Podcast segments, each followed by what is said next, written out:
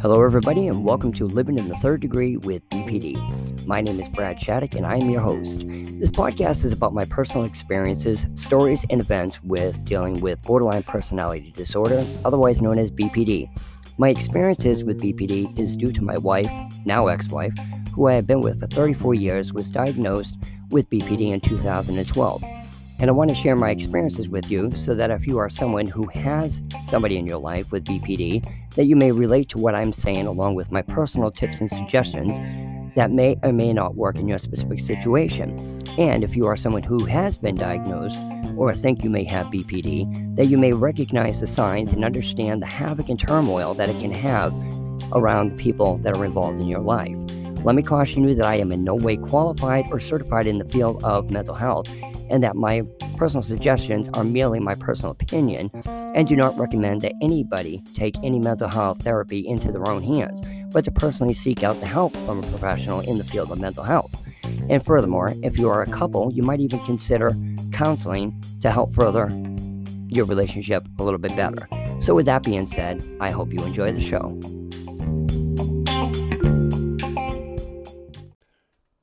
Everybody. This is Brad Shattuck with Living in the Third Degree with BPD, and this episode is Unlocking BPD. Not in a good way, though. It's got to do with triggers so much. It, I should say, it's not so much triggers. Um, you know, there's a lot of triggers that will set off, you know, um, many disabilities, but BPD is a kind of an original animal on its own. And um, for instance, um, if I am caught lying about something with my wife, instantly in her head, you know, it could be um, I took um, three cigarettes out of her cigarette pack and didn't say nothing. She asked me, "Did you take any cigarettes out of my pack?" And I say, "No." And I know I did. And then she, you know, finds them in my room, my bureau, and knows they're hers. You know, it's yeah, she'll fight about the three cigarettes, but she'll get over that quick. But instantly, it'll be, what else are you lying about? Are you screwing somebody? Do you have a girlfriend? If you can lie about that, you can lie about anything. Well, we all know just because you can lie about cigarettes doesn't mean you can lie about having a girlfriend or cheating. But with BPD, um, I mean, we can also say this is, you know, inflated triggers or, you know, a multitude of names we call it. I just call it unlocking BPD, you know, and it's a little different than triggers, you know, like I just mentioned. But, anyways, we'll um, go ahead and get on with the episode.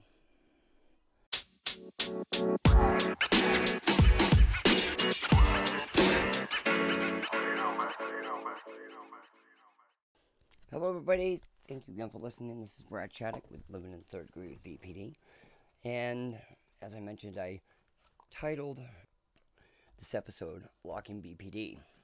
And the reason I said unlocking it is it's almost like when you, uh, lock up a, you know, say a wild dog and uh, you unlock the door and release them.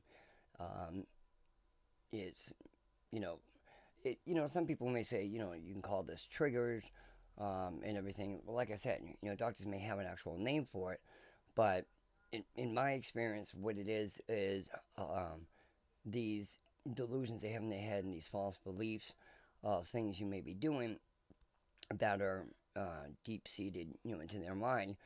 And when they thought you had been lying about it, and when you're caught lying about something, even as simple, you know, taking a few cigarettes, the fact is, well, the, the main thing is you're lying, even if it's about a piece of candy. But because you're lying and they have deep seated delusions. And at that time, even if it's, you know, five years ago, a year ago, a month ago, and they thought you were lying, um, now that you're lying with this, like as my wife does, she said, What else are you lying about? What else can you lie? If you can lie about this, you can lie about other things.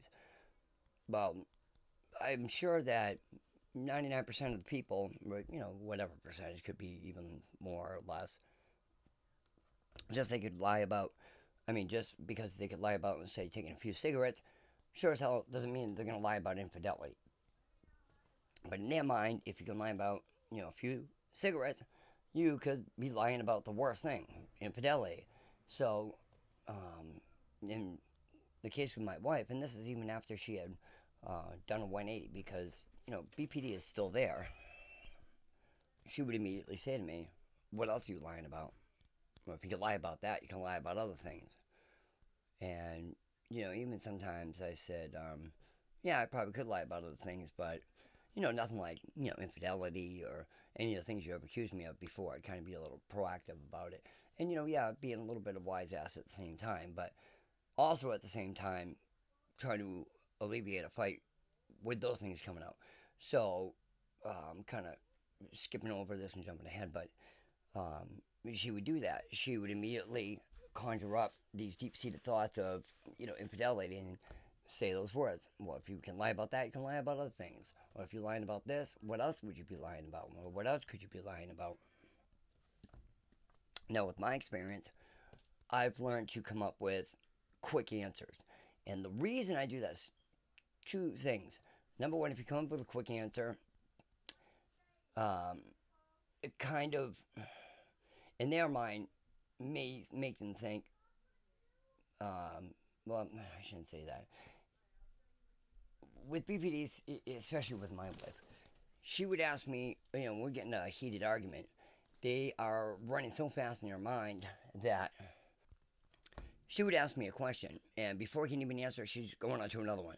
You know, why are you doing this? I go to answer. Well, what, what, why are you doing this? I go to get an answer. What, why are you doing this? And I would get so angry because I would actually have a rational answer for her questions, but she don't let me answer. And I would yell and say, would you shut up? You know, you just asked me five different questions. Before I can answer them, you even jump over. And or she would give me ask me the question and before I can answer, she'd give me the answer for her answer for it. And I said, Why do you bother asking me questions if you're not even gonna allow me to answer and you're gonna answer for me, you know? Um, so anyways, I would answer quickly and that would allow me to get out the answer quick before she could jump to something else. But on the other hand, you know, when you're having a, a split, a fight that involves somebody with BPD splitting, you're probably not going to get the answer right anyways. And if you do, it's not going to be the right answer. You know, it's the answer they, you know, that they want and the answer that they believe it is. So, anyways, um, uh, you know, back to like I was saying, you know, there's different kind of fights for somebody with BPD. If, if in my experience, number one, the obvious and the most popular, splitting, and we all know that it can literally be from nothing. Just their mind happens to just spit it out. And the other way would be from uh, actual triggers.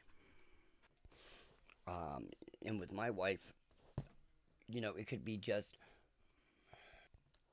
I don't know why, but whenever she would have these delusions, you know, she would be detailed. She would say, I saw you get into a blue four door Toyota with a blonde haired lady you know, real detailed. So if we're watching a movie that has a blonde haired lady in a blue Toyota, that would be a trigger. And all of a sudden, she started having a snappy attitude, start tossing things, and they go, I don't want to watch TV anymore, just shut it off. I'd be like, what is wrong with you? And after years, I would go, oh, you know, I know what the reason was. It was a trigger from a false belief, uh, from a delusion. So, anyways, back to what I was saying. So, with this particular um, um, kind of arguing that I'm talking about is much different than triggers. Like I said, my experience, triggers could be. Um, um, what I felt was is it would have, or she would like categorize and file away different delusions. You know, with um, of course you know, especially with infidelity. She just, you know, and no, I didn't give her a reason, but in her mind, because the fear of abandonment, um, her fear of abandonment always would be that I would leave another woman. Um, you know, like most women, they feel if they don't give you, you know, sex all the time or cook for you or be really nice to you, you will go get it somewhere else. some guys will get all that stuff and still go and have infidelity. Um, my belief is if you can't get it from the woman you want or have, and you need that stuff that bad, then leave the woman you're with and go get it somewhere else. You can't have your cake and eat it too. Um, people with BPD are difficult enough to be with, but when you start giving them actual reasons um, in making their worst fears come true, you know, it it makes the um, the relationship almost impossible. But when you know, in my situation, I've been my wife since she was 16. I was 18. Um, now we've been together 36 years. You know, I know her so well that um, you know, and now with her BPD and with all the research reading um, that I've done and my personal experience with her, I've started to notice, you know, um, when she's starting to split, and even a lot of times noticing why. Um, we'd be watching a movie, and if it happened to be on a movie where the guy happens to be cheating, um, or you know leaves his wife, you know her biggest fears or her delusions, then all of a sudden would come true, which not necessarily come true, but in her mind it would almost confirm her suspicions, and I think one of the biggest things is, I mean, you can't obviously you'd make yourself crazy if you had to constantly think in your mind um, defensive words and you know ways to defend um, yourself when certain situations arise. Um, you know you have to kind of take it argument by argument. Um, but again, like I always say, if you're with somebody with BPD and you love enough, um, I'm you know I'm definitely not saying deal with abuse and you know deal with it no matter how bad it gets. That's not what I'm saying. But what I'm saying is, if you love them enough and you know there's an issue there, try to do as much research as you can on BPD and you know try to understand them a little bit more. Understand they have a disorder that they didn't ask for, that they didn't, um, you know, ask to have. But on the same level, yes, we can all get a specific um, amount of help. And, um, you know, a lot of people with certain disorders, including BPD, they don't feel that there's anything wrong with them. Uh, if there's anything wrong, it's with everybody else. Um, you know, when they have delusions, they believe them. You know, um, what they're thinking in their mind actually happens. Uh, that's part of the disorder. You know, just like as if you were driving to work and you get at work and somebody tells you you took the bus there and you say, No, I drove here. And they try to convince you, No, you took the bus. You'd be like, No, dude, I, I drove here. You know, and, um, you know, there's just kind of a quick analogy. Um, but again, like, kind of back to what I was saying, um, you know, about with the issue at hand. Um, in my experience, the best way I've handled it is um, I'll just use the taking the cigarette analogy. Um, and I'm not necessarily saying I took cigarettes from um, the other things I don't think is everybody's business, but I'm going to use those still as the subject. So say I take, you know, five cigarettes from her, and she says, "Did you take, you know, some cigarettes from me?" No, I didn't. Um, you had to have. I didn't smoke that many. No, I didn't. She goes in my room, happens to see five cigarettes on the nightstand, and says, "I just found the cigarettes." I said, "Well, you know, whatever, blah blah blah." And she said, "You know, I just caught you lying. Like, why you gotta lie to me?" And like I said, there'll be, you know, a specific amount of time that they'll argue with you on that specific subject, as me and my wife did. But then it would immediately, like I said, go to what else you lying about? What else can you lie about? I mean, if you can lie about something stupid like five cigarettes, you could obviously, obviously lie about something more severe like cheating. And I used to look at him and be like, you you're crazy, you're ridiculous. But, you know, again, with all the research I've done, I understand, you know, they don't know how to rationalize. And, um, you know, so what I've done is learn about the, not saying I have enough times where I've taken or lied to her, that I have experience in handling this. It's what I've researched and read. And uh, yes, I had my uh, fair share of making her um, angry or upsetting her or disappointing her. So, again, what I have done, you know, like in this situation, I would say, you know, she would jump over and say, you know, what else are you lying about? Um, you know, if you could lie about this, you could lie about something else, you know, like cheating or something. And I would say, hold on a second.